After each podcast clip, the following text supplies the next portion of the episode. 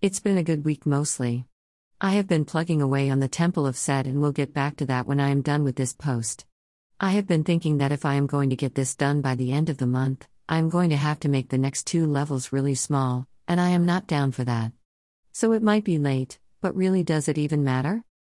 Wonderland, I got all the islands of the sea done, and the mountain ranges. I think the next time I work on it, it will be time for rivers and lakes. I have decided that next year I'm going to spend most of the year working on this setting. I think that is it for this week, so until next time, keep gaming.